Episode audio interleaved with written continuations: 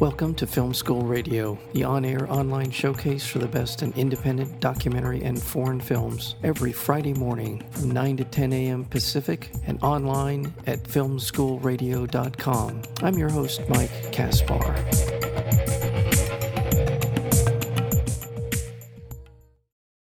Inshallah, a Boy is director Amjad Al Rasheed's latest film. It's also Jordan's official entry for Best International Feature Film for this year's Academy Awards. The film begins with the sudden death of the husband of Nawal, a young Arab woman. The tragedy leaves her and her daughter without rights or property under Islamic law and at the mercy of male relatives.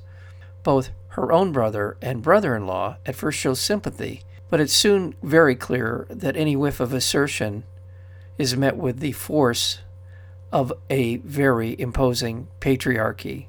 The centerpiece of this wonderful film is the performance by Mouna Hawa, who plays Nawal, as well as the supporting cast, which really brings so much life and tension to this remarkable story of perseverance and determination on the part of Nawal, not only to hold on to her daughter, but hold on to what she is rightfully entitled to. We're joined today by the director and writer of Inshallah, a Boy, and that would be Amjad Al Rasheed. Amjad, welcome to Film School Radio. Hello, how are you? Congratulations on a film that uh, introduces us to the complexities of navigating a society, a system in which uh, so many are unempowered or disempowered to be able to dictate the the trajectory of their life and done in such a way to be so relatable and understandable for anyone watching the film. Just curious as to what inspired the film, what inspired the story. First of all, Mike, thank you for the interview and for having me. And the inspiration it's usually comes for me for, from a, a certain question, what if? Usually I get inspiration uh, from short films I did or in my first feature film, Inshallah, a Boy.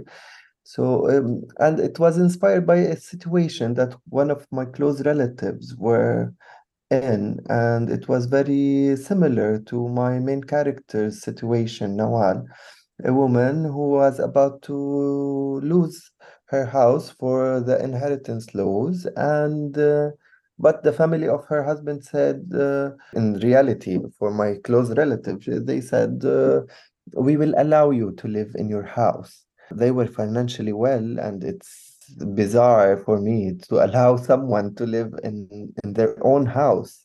But uh, this is what they said, and when they, when they said that, mm, uh, the question popped in my head, and it was, what if they don't?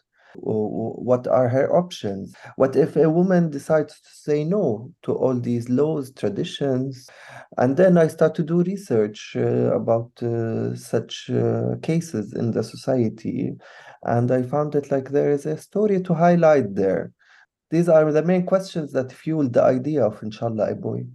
Well in kind of putting together the the character of uh, Nawal, what were the yeah. were the things that were uppermost in your mind in terms of what you what you wanted from her as the character? What the, the sort of the sense of uh, resistance or her desire to do what's best for her daughter or what were the things that you were putting in place for for her as a character? I was raised in a family full of full, full of women. Yeah. and these women they were like a very good example for me to to shape nawal and to see this character in a better way to be honest from the research I did also uh, from around Jordan, the Arab world, and sometimes with you know with the uh, different women around the world where where I go and I meet uh, people, I found something very interesting in women in Jordan specifically, and in, in the women in my family that they are all fighters uh, mainly, and they are all uh, are living in a in a society where making them victims of the society, but they're not acting as one. They all the time they try to, to get their what they uh, what they own, their rights, and uh, to improve uh, their lives in a in a way that uh, society not always make it easy on them.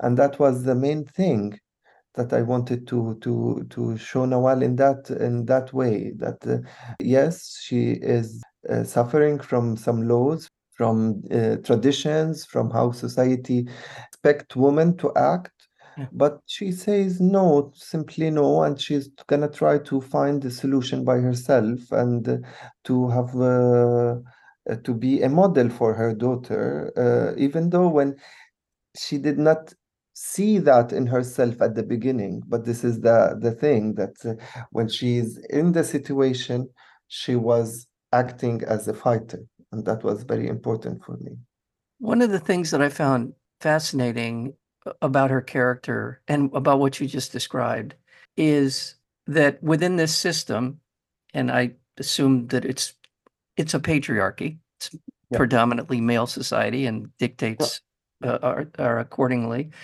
And there's a scene in which she and her uh, brother-in-law, no, Mhm. Her brother-in-law are standing in front of the judge and they're discussing she's she, what she wants and and what he wants.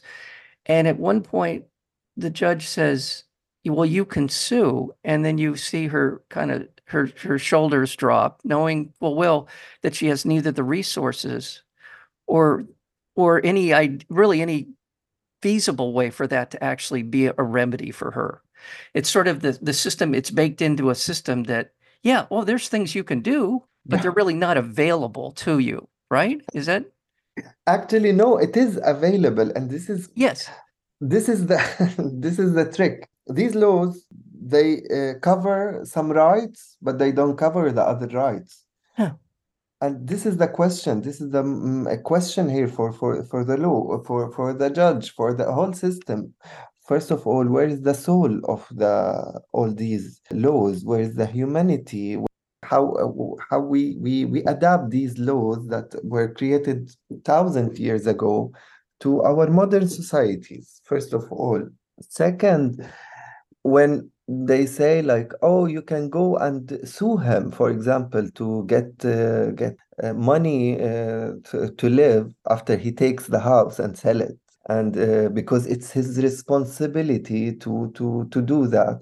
There is no law that says that it is his responsibility first of all like uh, the word uh, he's using the judge to explain why a man can take big part of the inheritance more more than a woman or more than uh, or if a woman does not have a, uh, have a son it's because this man will be responsible of the woman uh, expenses First of all, why a woman can't be responsible for her own expenses? Why it should be uh, coming from someone uh, who might mm, might not be. Most probably, he's not.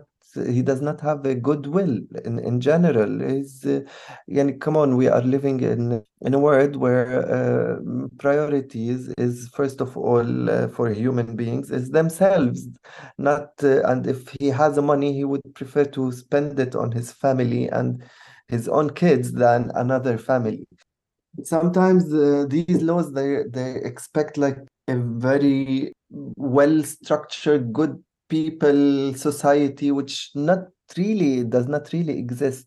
So even the the argument that you can go and get your money if, uh, it's like um, it's a it's a big hassle that uh, she should go into. And at the end of the day it will be uh, peanuts from reality. I'm telling you like for the cases i see it's peanuts at the end of the day. And she will be like lost her house. Most probably she can't raise her daughter anymore because she does not have a place.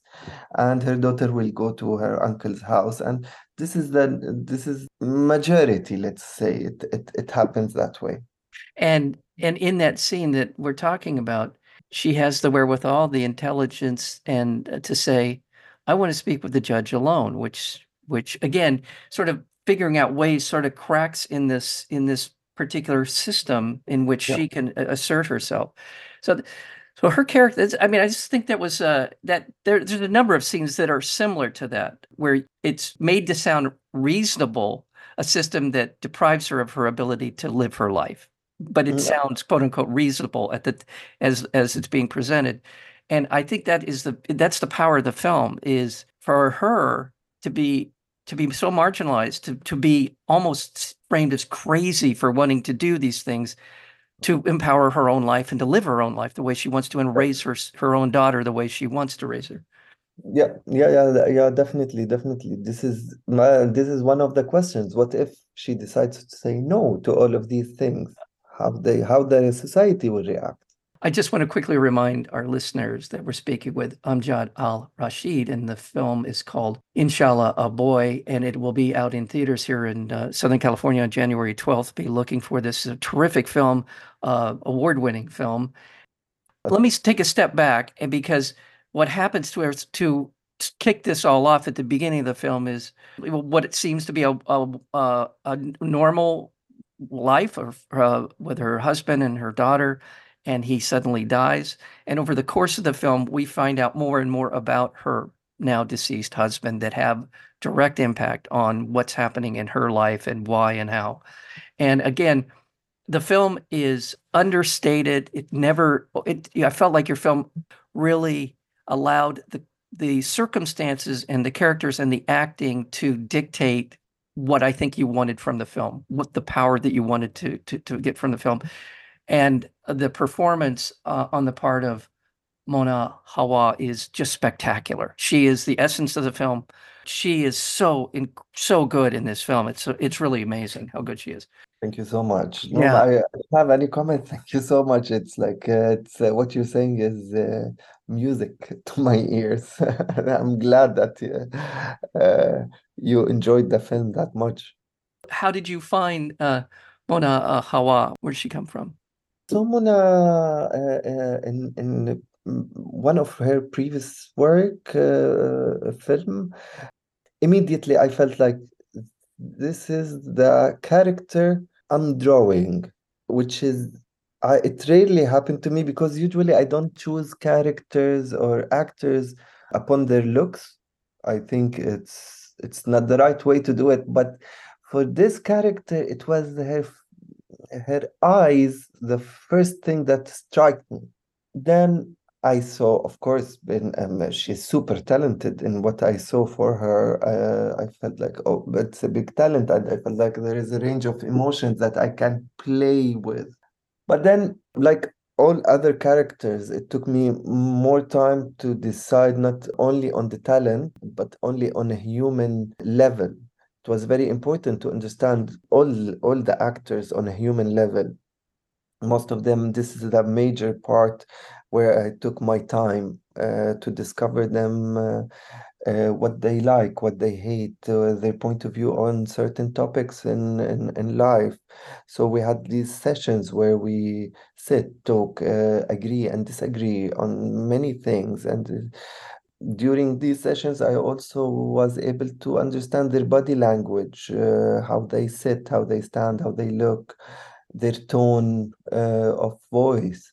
All these helped me to find the keys to motivate them during uh, the rehearsals, during the, the the scenes, to give me, you know, the right beat at the right moment. That was very important for me to be able to understand them very well and understand their talent very well. And this took a pretty long time. But this is how I like to do it, by the way. And I would, I would never, I would never change uh, the way I did it. First of all, she's a beautiful face. Her eyes yes. are very expressive. There's just so much about her. I, it, she's really you can't take your eyes off of her, and she, and she's she's just a wonderful performance, a, a wonderful, nuanced performance on her part, and uh, I'm always rooting for her. Actually, I, I, I totally agree with you. While shooting one of the scenes, I still remember the scene. Uh, it's a scene between her and the physiotherapist in, in the bedroom. And I was telling her, like, after she finished the scene, I was telling her that I can't get enough watching you. I feel like it's something that I, I, I know now when I feel this, it's what the audience will feel you know? It's like something you can't stop watching her. I couldn't agree more. Well congratulations on Thank this wonderful film. And i want to acknowledge your co-writer delphine yes, Agut, she... as well as arula nassar. Rula Nasser, yes, who is also the Jordanian producer, the main and, producer. And you as well as co-writer.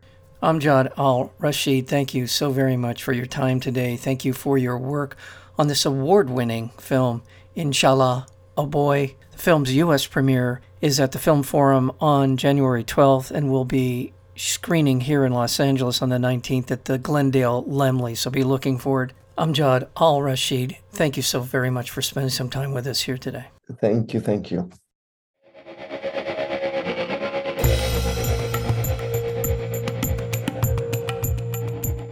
You've been listening to Film School Radio, the on air online showcase for the best in independent documentary and foreign films. You can find out more about the program at filmschoolradio.com. I'm your host, Mike Kaspar. Thank you for tuning in, and we'll see you next week with another edition of Film School Radio.